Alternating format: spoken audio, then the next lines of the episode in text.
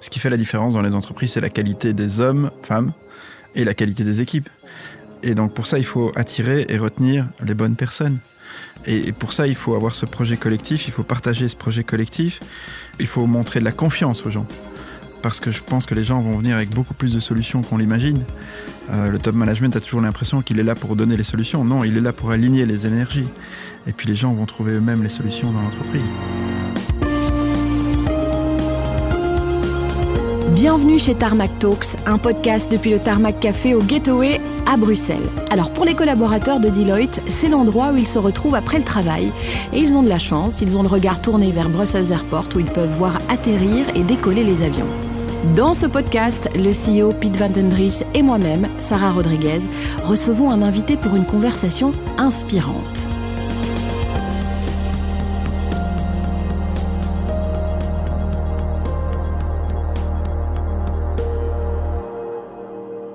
Bienvenue dans ce podcast et bonjour Piet Vandendriessche, CEO de Deloitte. Bonjour Sarah. Le sujet de cet épisode, c'est la transformation d'entreprise. Alors pourquoi ce sujet ? C'est un sujet passionnant, je trouve, et qui est toujours d'actualité. Et le monde change tout le temps et j'ai l'impression que ça va plus vite.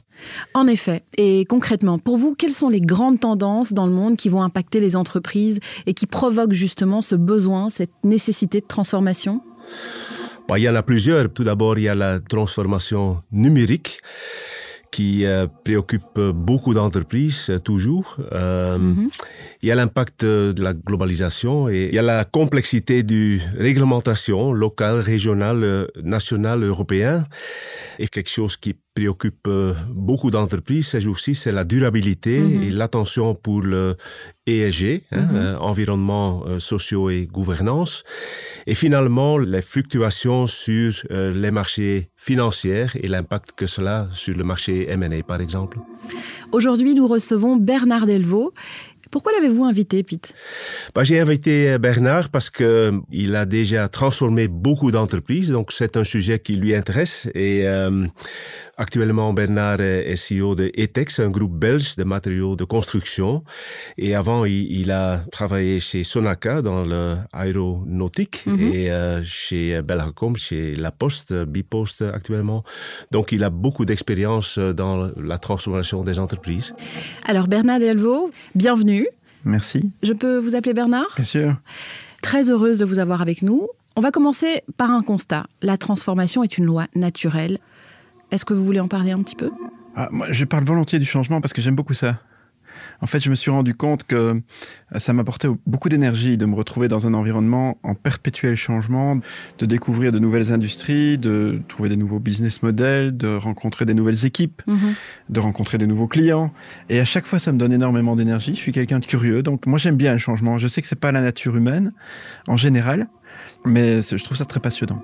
Dans le monde de l'entreprise, de quelle transformation, de quel changement peut-on parler plus en détail, ceux qu'on remarque ? On a typiquement deux grands types de changements. On a des grands changements structurels qu'on peut imaginer de prévoir. C'est un peu ce que j'ai vécu avec Belgacom, où il y avait des évolutions technologiques très, très importantes et qui s'inscrivaient dans la durée.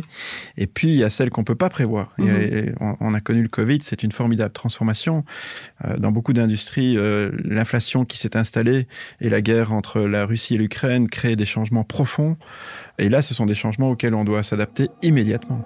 Justement, ces transformations qu'on n'a pas pu voir venir, qui surprennent, comment est-ce qu'on fait justement pour anticiper, pour rester adaptable ? Est-ce qu'il y a des règles, une règle d'or à suivre ? Quand on parle des modifications qui se passent très très rapidement, je crois qu'il y a juste de l'agilité, il y a une mesure permanente de la performance et des indicateurs qui nous permettent de détecter immédiatement que quelque chose se passe et de créer ce sentiment d'urgence dans l'entreprise. Mais ce qui est, à mon sens, plus intéressant, c'est quand on essaie de s'inscrire dans la durée. Et quand on s'inscrit dans la durée, pour avoir vécu toute une série de transformations dans des entreprises importantes, Belgacom d'abord, La Poste ensuite, Sonaca, Etex est moins considéré comme une entreprise en transformation profonde, mais à chaque fois, en fait, j'ai trouvé les mêmes facteurs de succès, alors que l'industrie était chaque fois très différente. Et finalement, il y a 4 facteurs de succès qui sont, à mon sens, importants, et ils doivent être là tous les 4, idéalement. C'est pas qu'il suffit d'en avoir un des 4 qui soit présent. Non, pour bien faire, il faut que les 4 soient présents. Il y a d'abord un leadership fort, il faut vraiment qu'il y ait un alignement au top de l'entreprise, entre le conseil d'administration, la direction, etc., qui puisse donner les impulsions, mais dans une direction très claire.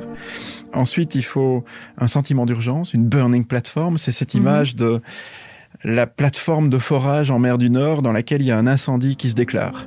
Et là, vous n'avez pas le choix. Il faut se jeter à l'eau. Parce que si vous restez sur la plateforme qui brûle, vous allez disparaître avec elle. Et cette burning platform fait que tout le monde dans l'entreprise est prêt à changer. Et si elle n'existe pas, ben, l'entreprise est un peu bloquée. Ensuite, il faut une perspective positive. Moi, je crois beaucoup à un récit collectif positif, à une perspective. C'est le moonshot de Kennedy qui dit à la fin de la décennie, on sera sur la Lune. Ben, c'est quoi ce moonshot pour l'entreprise? Et les gens ont besoin de rêver et ils ont besoin de partager un projet collectif. Et enfin, il faut trouver une contribution pour chacun. Idéalement. Alors, quand il y a 40 000 personnes dans l'entreprise, c'est pas évident, mais au moins pour une majorité d'entre eux, il faut qu'ils imaginent comment ils vont participer, contribuer positivement, aussi positivement pour eux, au changement.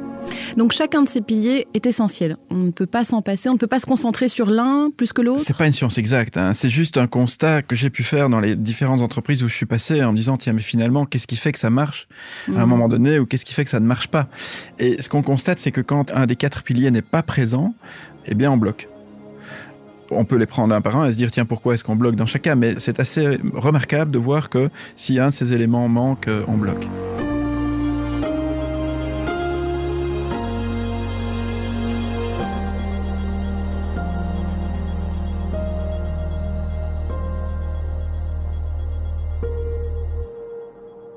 Parlons alors du premier pilier, le leadership fort.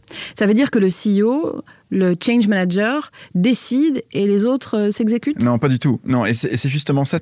Ce qui est par exemple essentiel dans la transformation de grandes entreprises, c'est un parfait alignement entre le conseil d'administration, le management, l'exécutif committee et tout le management jusqu'en bas de la structure. Et si cet alignement n'existe pas, alors il y a des bypass, alors il y a des blocages et finalement la transformation ne se met pas en place. Donc c'est bien plus que le management, c'est bien plus que le CEO. C'est vraiment un alignement des énergies de haut en bas. Et comment vous faites que l'équipe vous suit en fait finalement ? On en vient peut-être directement au deuxième point, hein, qui est qu'on doit partager une vision commune. Cette vision commune, moi je crois beaucoup dans le rêve collectif. Et à chaque fois, j'ai eu la chance de me trouver dans des entreprises qui avaient la possibilité de croître. De croître par la technologie, de croître par la croissance du marché, de croître par l'expansion géographique. Et donc quand on parvient à faire partager ce rêve collectif avec un maximum de gens et qu'on aligne les énergies, alors, donc c'est une communication importante sur la perspective, alors à ce moment-là, on a vraiment beaucoup d'impact. Je pense que c'est d'autant plus vrai dans un monde où la jeune génération cherche un purpose, cherche des valeurs, cherche un sens dans son travail. Et donc, c'est beaucoup plus que des objectifs financiers, a fortiori, beaucoup plus que des objectifs comme il faut réduire les coûts dans les 6 mois. Quoi. C'est vraiment partager un récit collectif. Je l'ai connu avec Belgacom, qui à l'époque était une société qui installait des téléphones classiques avec des paires de cuivre. Et c'était simplement 2 fils de cuivre qui arrivaient à un cornet de téléphone et qui s'est transformé en un service provider dans la télévision numérique, dans le GSM, dans la DSL, etc. C'était tout à fait un nouveau monde, mais on pouvait vraiment faire rêver l'entreprise et son personnel vers cette évolution-là. Ce serait donc à travers une communication positive qu'on arrive à aller de l'avant ensemble ? C'est une communication, mais il y a du fond. C'est pas seulement une histoire qu'on raconte, mais il faut que ce rêve, quelque part, devienne réalité. Donc, il faut qu'il soit basé sur un certain nombre d'analyses concrètes. Il faut qu'il montre des résultats aussi, parce qu'il faut que tous les 3 mois ou tous les 6 mois, on dise « Regardez, on a fait une partie du chemin. » mais c'est tout à fait possible.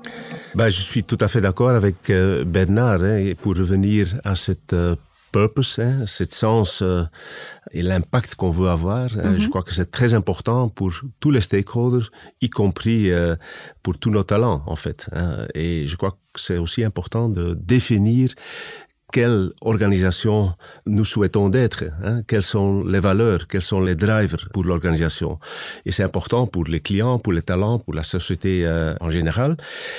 Et voilà, chez Deloitte aussi, on choisit vraiment pour quels clients on veut travailler et quelles sont les missions qu'on veut définir, non seulement point de vue compétences, mais surtout point de vue valeur. C'est une mission qu'on veut entamer.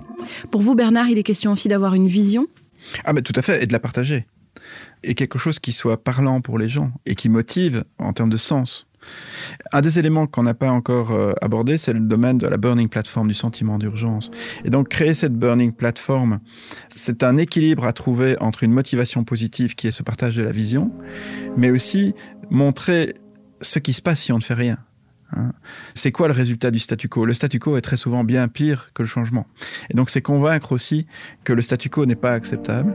Et donc, ça demande pas mal d'efforts de communication, là aussi, de visualiser, de faire en sorte que les gens visualisent ce qui se passe s'ils ne bougent pas.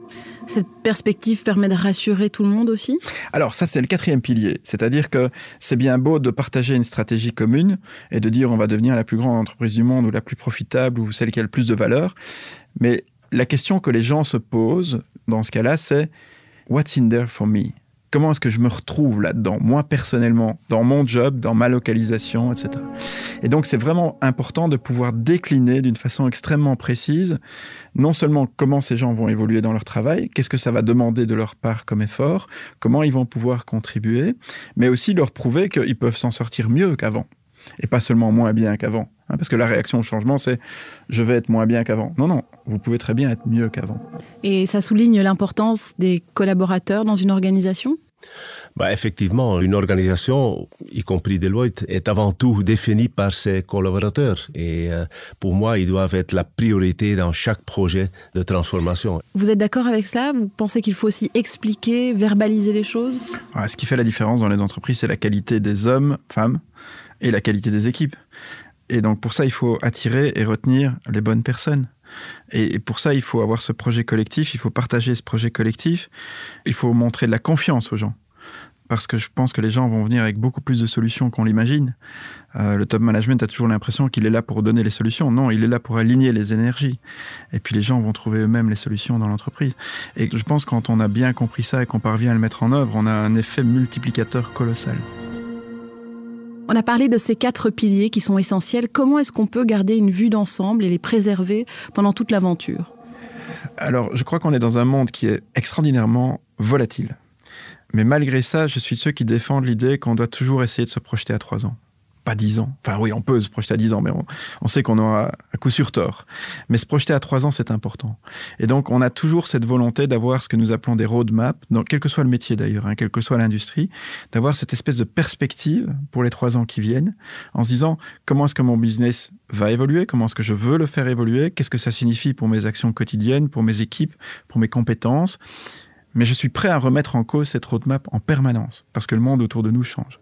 Mais il y a toujours cette perspective à 3 ans. Les gens ont besoin de ça, et moi je pense que le management a besoin de ça aussi. Si l'on s'en tient à ça, comment peut-on aider l'ensemble de l'entreprise à naviguer dans cette transformation ? À chaque transformation, il y a une période de transition, d'adaptation.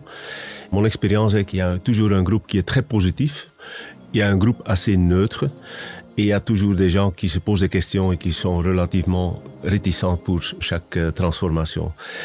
Moi, je me focalise surtout sur le premier groupe. Ce sont les gens qui sont positifs et les neutres, au fur et à mesure, ils vont suivre.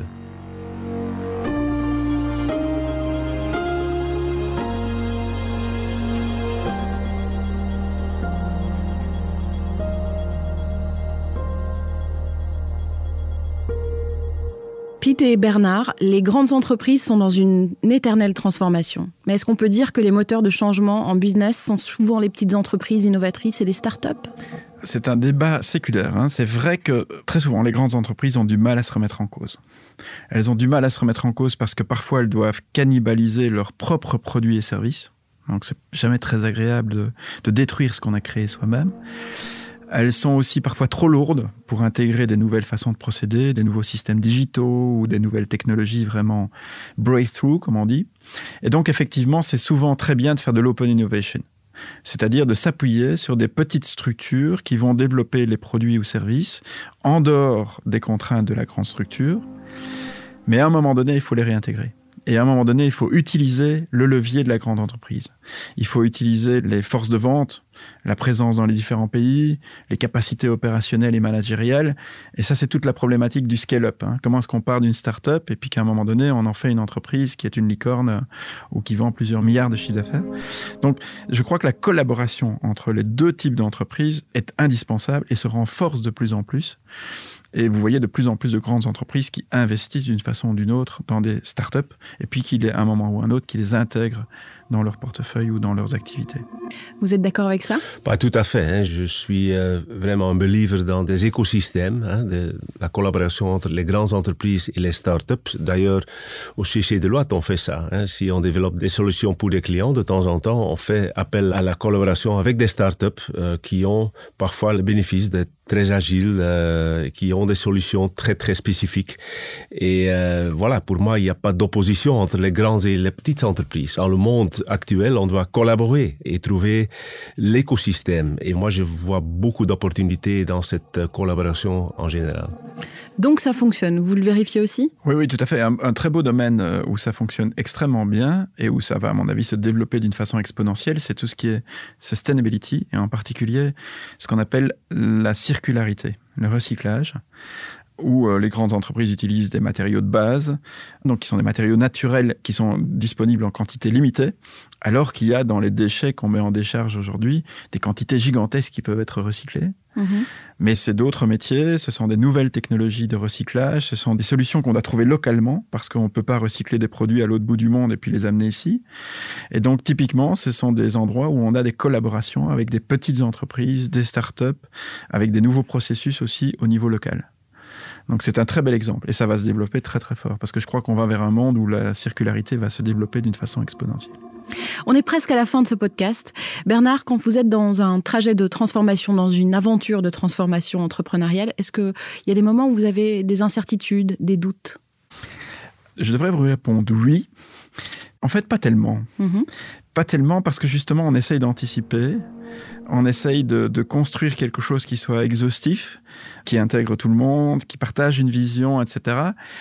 Alors, on est parfois un peu déçu parce que c'est trop lent. Et puis alors, on se retourne. Ça m'est arrivé plusieurs fois de me retourner et me dire « mais finalement, on a quand même mieux avancé que j'avais l'impression. Ça va pas assez vite pour moi, mais on avance quand même. » Et puis finalement, ce qui est aussi très important, c'est que nous partagions un enthousiasme, une énergie. Donc, c'est pas nous qui devons montrer des doutes. Hein, c'est pas nous en tant que leader et CEO qui devons montrer des doutes. C'est pas pour ça qu'on doit pas être attentif aux échos négatifs qu'on reçoit. Bien sûr, on doit en tenir compte, mais au même moment, si quelqu'un doit montrer de l'énergie, de la certitude, de la confiance, c'est nous. Et c'est ce que vous communiquez à vos équipes. C'est ce qu'on essaye en tout cas, oui, tout à fait. Et Piet, pour vous, est-ce que vous avez des moments de doute dans un monde qui effectivement n'arrête pas d'évoluer? Oui, évidemment. D'un autre côté, je suis un grand believer dans l'homme et le potentiel de l'individu, mais aussi le potentiel des équipes qui travaillent ensemble, qui se challengent et qui trouvent des nouvelles solutions pour chaque défi. Et chaque crise donne des opportunités. C'est une boutade, mais c'est vrai. Donc, moi, j'ai beaucoup de chance de faire partie d'une grande organisation avec beaucoup d'experts, beaucoup de gens qui réfléchissent sur le futur et qui travaillent avec les clients pour trouver des solutions. Je me sens très heureux, en fait, dans cet environnement de changement. Mais j'avoue, effectivement, de temps en temps, il y a des doutes. Hein. Ça fait partie de la vie, je crois. Et vous vous inspirez de toutes ces valeurs pour peut-être donner un élan positif aussi à vos collaborateurs? Bah oui, voilà. Je suis un believer des valeurs et de les concrétiser, en fait. Hein, et montrer à nos collaborateurs un sens positif, mais aussi aux clients et leur aider à innover et à montrer l'exemple de croire dans le futur comme individu, mais aussi comme équipe. Merci Piet, merci Bernard, merci à vous de nous avoir écoutés. Nous voilà arrivés à la fin de ce Tarmac Talks de Deloitte depuis le Tarmac Café. Alors, si vous avez envie de nous faire part de vos remarques ou de vos réflexions, contactez-nous via tarmactalks.deloitte.be. Et puis, si vous avez aimé ce podcast, eh bien, n'hésitez pas à vous abonner via votre application podcast préférée. Merci d'avoir été des nôtres et à bientôt.